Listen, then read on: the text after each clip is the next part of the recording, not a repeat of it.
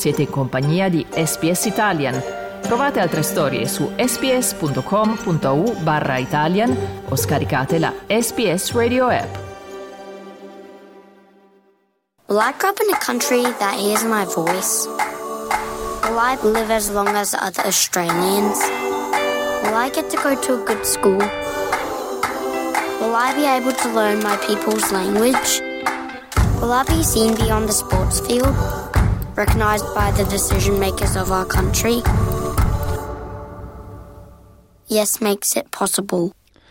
Yes Makes It Possible, questo era il promo Yes 23 lanciato dai, promotori per l'appunto del sì al referendum per l'istituzione di una voce indigena in Parlamento. Siete in ascolto del programma in italiano di SBS in compagnia di Andrea Pagani e Francesca Valdinoci. Quindi tra poco più di due settimane gli australiani e le australiane saranno chiamati e chiamate a esprimere il loro sì o il loro no all'introduzione di una voce indigena in Parlamento. E noi, come ogni mercoledì, mercoledì da ormai un mesetto a questa parte vi chiediamo di mandarci insomma, le vostre domande per cercare di far luce sui punti che ris- risultano ancora oggi più oscuri del dibattito. E che rimangono parecchi Andrea perché la scorsa settimana durante un dibattito proprio sul referendum del 14 ottobre diversi ascoltatori ci hanno chiamato per dirci la loro e Claudio ci ha detto questo.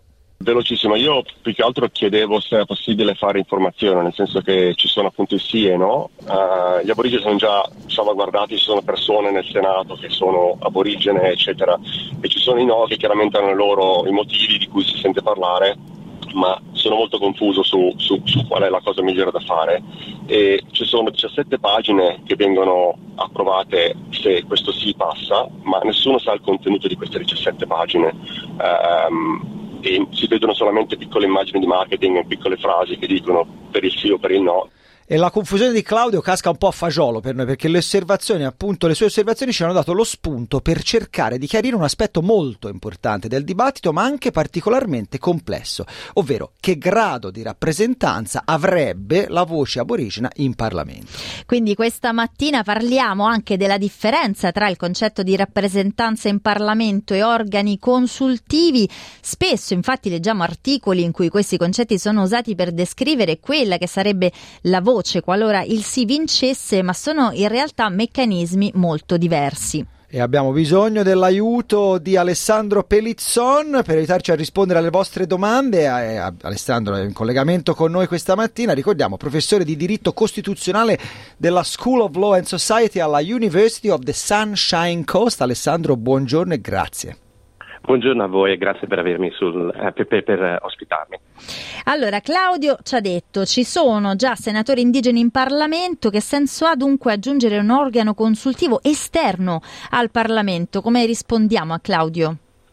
Eh, allora, una piccola chiarificazione prima di rispondere. Eh, la, il, il, referendum non richiede di approvare 17 pagine eh, nascoste o misteriose. Il referendum chiede semplicemente di approvare un unico nuovo articolo della Costituzione, che sono circa 7-8 eh, righe, eh, un paragrafo insomma. Non ci sono pagine nascoste e non ci sono altre, altre informazioni che vengono richieste, sono semplicemente quelle, quelle parole che sono ehm, espresse nel referendum, quindi sul, sul, foglietto del referendum, quando si vota, si vede esattamente che cosa si approva.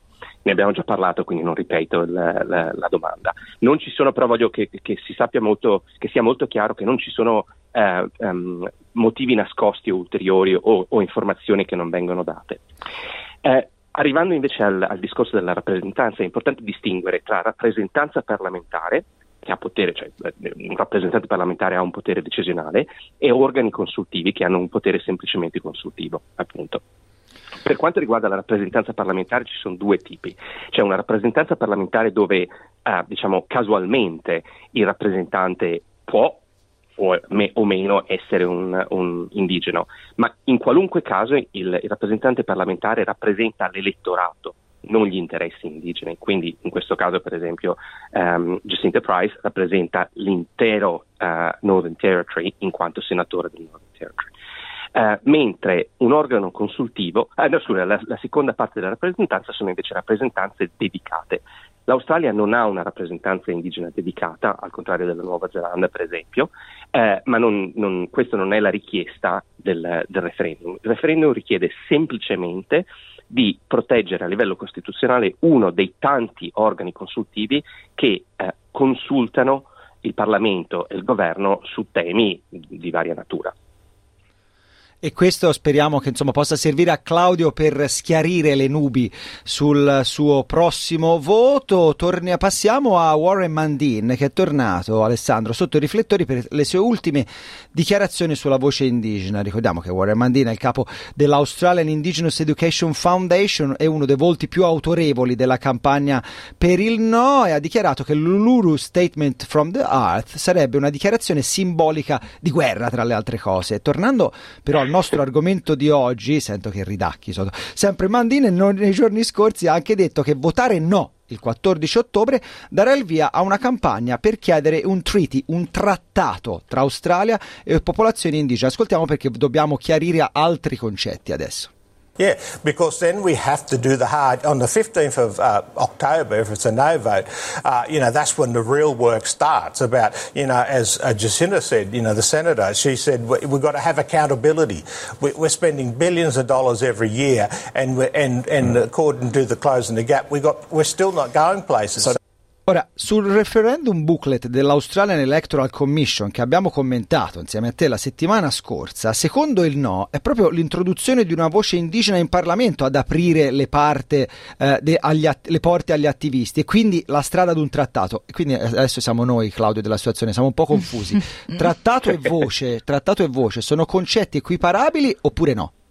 No, e, eh, credo che essere confuso in questo caso sia eh, Warren Mundine più di tutti, perché um, da un lato parla un, un, del, del, voto del no come dell'opportunità di aprire un, un trattato e della necessità di un trattato. Da la, dall'altro dice che il, il voto del sì um, o l'Uluru Statement from the Heart è un, um, diciamo uh, una sfida al, alla sovranità uh, australiana. Quindi non è molto chiaro che cosa lui voglia dire, perché dice due cose assolutamente contraddittorie. E, eh, per quanto riguarda il, il trattato e, il, e, la voce sono due cose completamente separate. Eh, uno, il trattato è uno strumento di diritto internazionale tra due enti sovrani e per quanto riguarda i popoli indigeni nel mondo è lo strumento più comune usato per gestire i rapporti con le nazioni coloniali. Dall'altro, e completamente separato dall'argomento di cui stiamo trattando, c'è la, la richiesta di un, un, un, organo consultivo che viene protetto a livello costituzionale che semplicemente dà eh, dei suggerimenti che il governo e il Parlamento possono ignorare su materie che hanno a, a che fare con i, i popoli indigeni. Quindi i due progetti, i due eh, processi sono completamente separati e indipendenti. Quindi, allora, per approfondire, le posizioni di Mandin sono vicine a quelle della senatrice indipendente leader del Black Sovereign Movement Lydia Thorpe, da sempre contro l'istituzione della voce in Parlamento. Questo termine che hai detto anche tu prima, no? sovranità, sovereignty, è emerso tante volte nel corso del dibattito sulla voce. Ma che cos'è la sovranità? Chi ha la sovranità in Australia? Allora, rituttivamente il, la sovranità è il potere o l'autorità ultima su persone, cose ed eventi in un certo territorio. Per quanto riguarda l'Australia, comple- la, la, la, situazione della sovranità è complessa, nel senso che c'è un, una, uh, un claim to sovereignty, un, una dichiarazione di, di sovranità che è stata fatta prima dalle colonie inglesi e poi dalla Federazione australiana. Eh, che si fonda sui principi di, di diritto internazionale usati all'epoca della, dell'acquisizione della sovranità, quindi nel, nel 700 e 800. Adesso il, il, il, il, tema è estremamente complesso perché si rifà alla dottrina della, della scoperta um, che ha permesso diciamo, l'espansione coloniale del, pop- de, de, delle nazioni europee all'interno del mondo. Uh, si rifà ai concetti di Blackstone su, sulla sovranità che si acquisisce attraverso un trattato, attraverso un, una, un trattato di, di uh, una guerra o attraverso un, l'acquisizione di un territorio completamente disabitato. Il terzo modo di acquisizione della sovranità, eh, l'acquisizione della sovranità attraverso un, l'acquisizione di un territorio completamente disabitato, è quello che è stato formalmente usato dal, dall'Australia per, per, giustificare la propria acquisizione di sovranità, ma che è stato eh, negato dal caso di Mabo eh, nel 1992, dove l'idea di terra nullius è stata completamente ehm, negata dalla Corte Costituzionale, dalla High Court nella funzione di Corte Costituzionale. E quindi in realtà la, la, la, il problema della sovranità è complesso in Australia, nel senso che non è ben chiaro eh, quale sia il, il, il, titolo valido in base al quale l'Australia, la Federazione Australiana e le colonie prima dichiarano la propria sovranità. Per cui c'è un argomento in effetti sulla complessità della sovranità australiana. E per questo tutto probabilmente... Questo, ah, scusami se ti interrompo. Prego. Scusami, dicevano tutto questo non ha niente a che vedere con il referendum di cui stiamo parlando. Questo è molto importante, nel senso che c'è un argomento, c'è un tema, è un tema importantissimo, ma non ha niente a che vedere con, quello, eh, cui, ehm, con il referendum che gli, gli australiani sono ehm, chiamati a votare. Che teniamo a ribadire a precisare, si tratta dell'istituzione di un organo consultivo. Noi oggi siamo in collegamento con il professore di diritto costituzionale della School of Law and Society della University of Sunshine Coast, Alessandro Pellizzon. Oggi ci stiamo concentrando sul chiarire alcuni concetti fondamentali che spesso nelle ultime settimane sono stati buttati un po' insieme in un calderone che crea confusione, come è successo al nostro Claudio. Parlavamo di Warren Mandin e del fronte del no, che, le cui parole, le parole di Mandino hanno spaccato insomma, questo fronte del no. Tornando rapidamente al tema, in eh, termini pratici, eh, quali sarebbero quindi le differenze tra avere una voce anziché un trattato? Completamente differenti, nel senso che una voce mh, mm, ce l'abbiamo già, o meglio, di voci ne abbiamo già tante, ci sono voci che parlano, c'è la Productivity Commission come ho detto la volta scorsa, ci sono voci che parlano su un sacco di temi eh, e eh, eh danno consigli al Parlamento su un sacco di temi, ce ne sono più di 110 che sono legislate dal Parlamento, cioè il, il Parlamento le crea attraverso un, un, uh, legislaz- una forma di legislazione. Eh, l'unica differenza in questo caso è che la voce verrebbe protetta a livello costituzionale, per cui non potrebbe venire eh, semplicemente eh, rimossa da, dal, dal, Parlamento del, del, del momento. Eh, ma il Parlamento può ancora assolutamente decidere la, la struttura, le funzioni, i poteri, eccetera. Un trattato è una cosa completamente diversa. Un trattato non, non avviene, ehm, non avviene eh, attraverso un referendum, a, a, avviene attraverso una serie di, di, di ne, negoziazioni tra enti che si ri, riconoscono in qualche maniera sovrani. Questo non è una novità, questo è già successo e credo che ne parleremo la settimana prossima e sta succedendo in un sacco di, di altri paesi al mondo. E Però Alex, un, un se non sbaglio, sta succedendo anche in alcuni stati, già in Australia.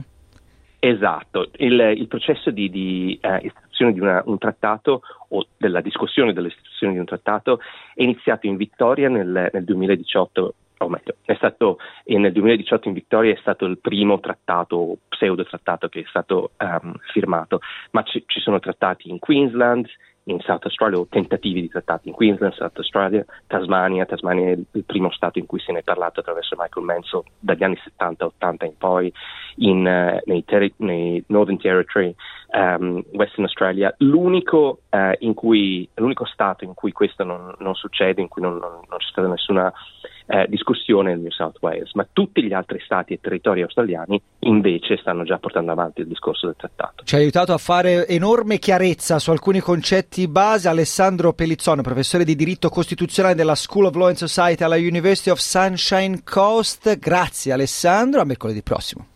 Grazie a voi, arrivederci.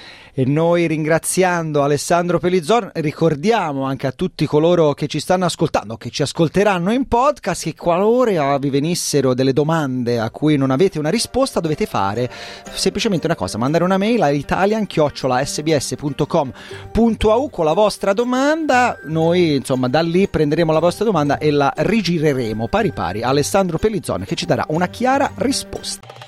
Volete ascoltare altre storie come questa? Potete trovarle su Apple Podcasts, Google Podcasts, Spotify o ovunque scarichiate i vostri podcast.